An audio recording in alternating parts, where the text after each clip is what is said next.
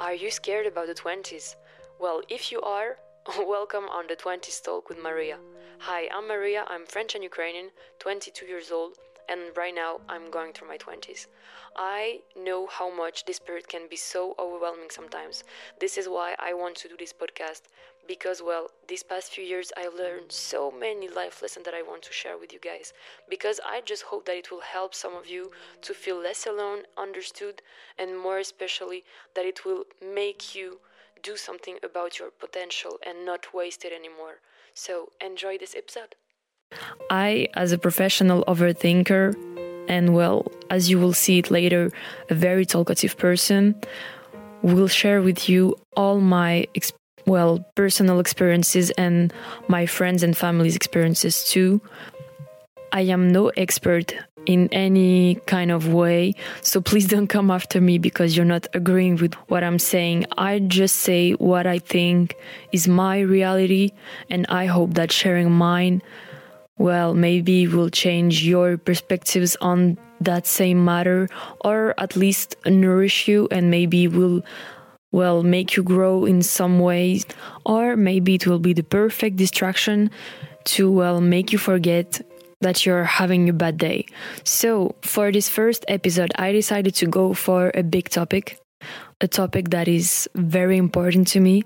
And well, the title of this episode explains it very well, I think. So, to me, this first lesson is life's cost is time. And I know it doesn't sound like the biggest discovery in the century, I know, but I just feel like people know it without really knowing it. Like we are not that conscious of this idea. And i think it's like maybe one of the most important thing to be aware of 24/7 because we need a very strong story timeline i really have to explain some little technical things so you can follow me better. I am french so obviously i experienced a uh, french scholar system which is really different from American, Latin American, other European countries, whatever region you're coming from. It is very different.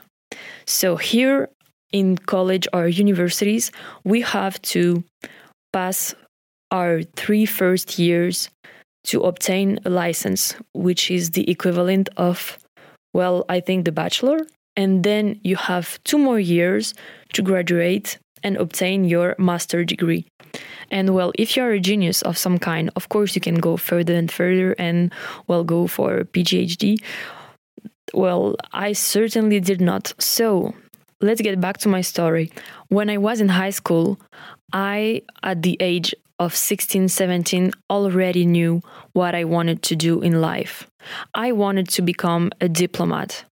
I decided to go study law for 4 years after high school because I was sure about me working in some kind of embassies or in well work for the UN, the European Union or whatever to help the world to fight for peace and it was my goal for 5 years.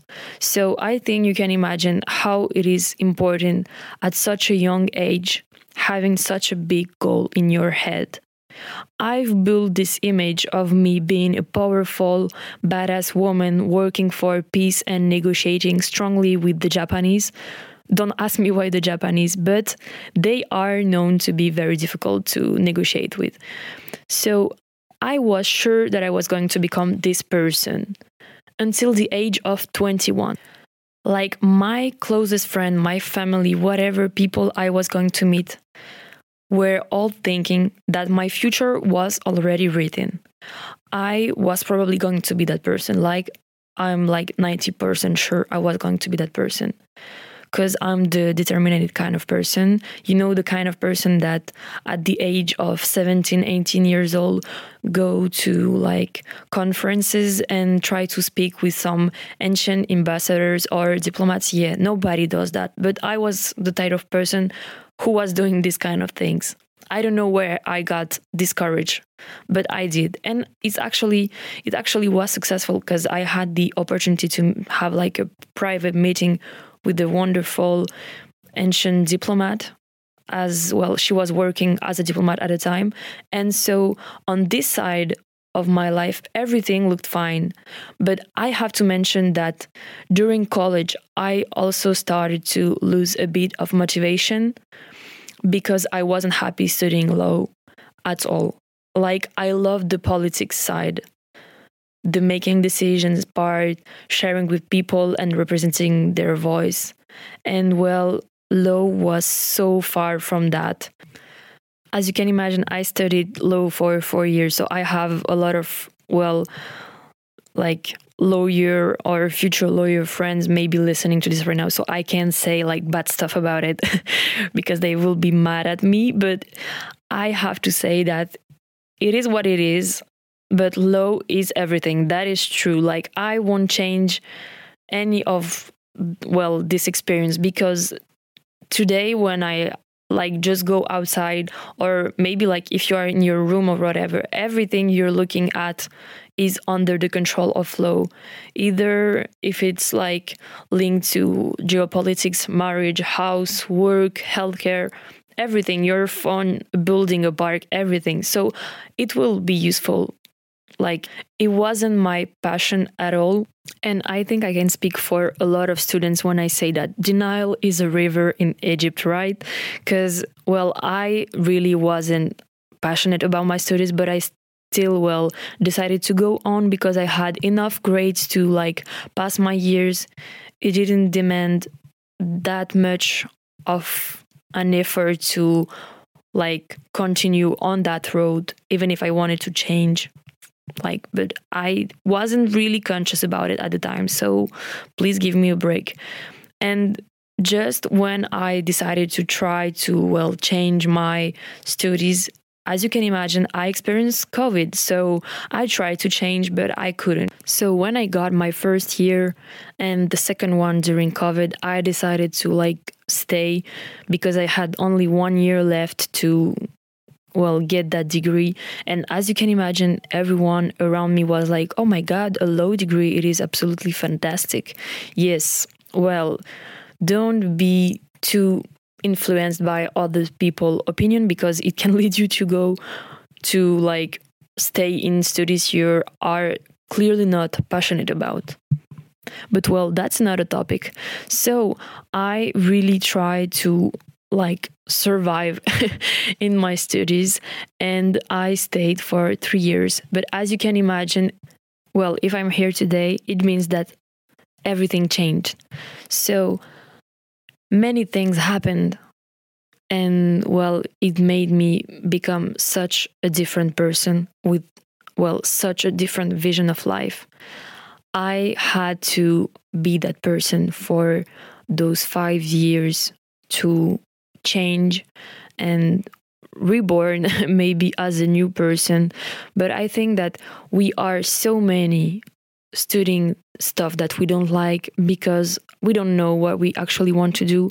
We don't know ourselves we are listening to our friends our family because well they love us and they want what's best for us. But sometimes they don't see that it can cause us like anxiety or worse, depression. So please, if you are not feeling happy in your studies, don't waste this precious time because maybe, like in the best case scenario, you are well aware of what you want to do in life, as I did before. And I'm not saying like you shouldn't, that's not what I'm saying. I'm just saying that you should be a bit detached from your goal because if it's your whole life because well at this age we don't have like a partner to support our children to support. So we are living for this goal that we we have created in our heads. So it is important but like just be aware of the fact that these following years maybe you will experience many changes many experiences that will profoundly change you as a human being and it will probably also have consequences on your goals. Maybe it will change them. So please keep in mind the fact that you don't have to close yourself to any other option, any other opportunity that will probably maybe even be better for you in the future. I just want to say that because when everything change and you cannot do anything about it, like you just have to handle life and it happens more often than than we think. So at this time you don't have a plan B because if you're that type of person, you don't have a plan B. You had only this plan and you thought it was going to be your whole life. And then everything is crushing down and you're without a goal and you feel lost and it can lead to anxiety, depression in worst cases. So I really don't wish you that. That's why I will probably like recommend you to think about a plan B, but try to find a nice plan B or like how many plan B, C, D, whatever you want to have because you never know what can happen. I can't say that I want to change my life at this point, but I can lie and say that I don't regret using four to five years of my life for something that, well, I don't want to be anymore. And I don't think that I really wanted to be this much in the first place. I was just trying to avoid the lack of courage that I was, well, facing because I wasn't ready to try to really do what I really wanted in life, you know? And I think we all have this lack of courage for a period and the shorter the better. Like it will end quickly so you'll finally be doing something that you really want. And i think yes of course we have to go through that in our life to understand it by ourselves this is important. But if you can like just win a few years well be my guest. And i know that i learned so much from it so today i embrace it. But if i have the chance to talk to someone else who is experiencing the same thing and is like between two passion or is not studying his passion or her passion or whatever if it's not your passion please think about what you are losing. You are only losing your precious time. You don't know how many years you have left. Like i know we don't want to think about that but it is really important and when you look at those people who experience disease or something else, like a car accident, or knew someone who, well, someone who was very close to them, who had something very difficult in their life, and well, at the end, the person or the person they knew recovered from it. Well, guess what? They are completely changed. Their whole vision of life has changed. Why? Because that's when you realize how life is short, how time is like the only value you have. It is really the only value you can have. Of course, there is your loved one and so many other things, but like the essence of everything is for me coming from time. I could go on on that subject for so long that I will just stop myself. And well, I just want you to understand that everything has changed from when I was 16, 17 to when I was 21.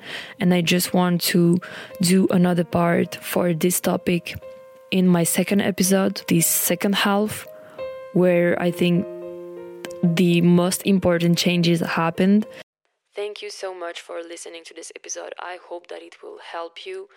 Of course, if you ha- if you need it, re-listen to it sometimes if it can help.